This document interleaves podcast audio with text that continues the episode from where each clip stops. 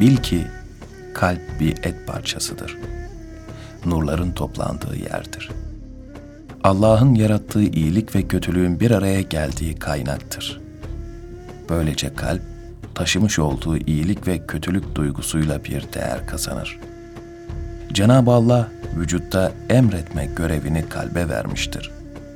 Çünkü ayet-i kerimede işte burada kalp sahipleri için güzel bir öğüt vardır buyurulmuştur. Fakat Allah Teala daha sonra kalbi vücutta esir etmiştir. Nitekim ayet-i kerimede şüphesiz Allah Teala kişiyle kalbi arasına girer buyurulmuştur. Kim dünyaya meyleder, onunla huzur bulmaya çalışırsa, onun ateşiyle yanar ve hiçbir kıymeti olmayan bir kül olur. Ahirete yönelip onunla huzur bulansa, ahiret nurlarıyla yanar ve bir altın külçesi olur. Böylece kendinden istifade edilir. Allah'a yönelen kişi de tevhid nurlarıyla yanıp paha biçilmeyen bir cevher olur. Kalbin hayatı ancak nefsin ölümüyle mümkündür. Hakikat kalpte yerleşince uzuvlardan iyilik ve sadakat sadır olur. Evliyaullah'ı hakir görüp hafife almak, Allah'ı iyi tanıyamamaktan ileri gelir.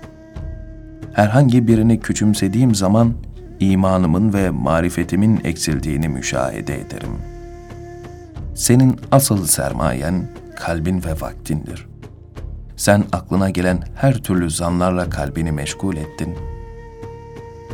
Faydasız şeylerle uğraşıp vaktini boşa geçirdin. Peki asıl sermayeden zarar eden kişi nasıl olur da kar elde edebilir? Allah'ın kuluna verdiği nimetlerin en yücesi takvadır. Bütün hayırlar ve Allah'a yaklaşma yolları takva ile elde edilir. Takvanın aslı ihlas ve doğruluktur. Hakikati ise seni takvadan alıkoyacak her şeyden uzaklaşmandır. Sıdk, dinde istikamet sahibi olmak ve sünnet-i seniyyeye sarılmaktır.''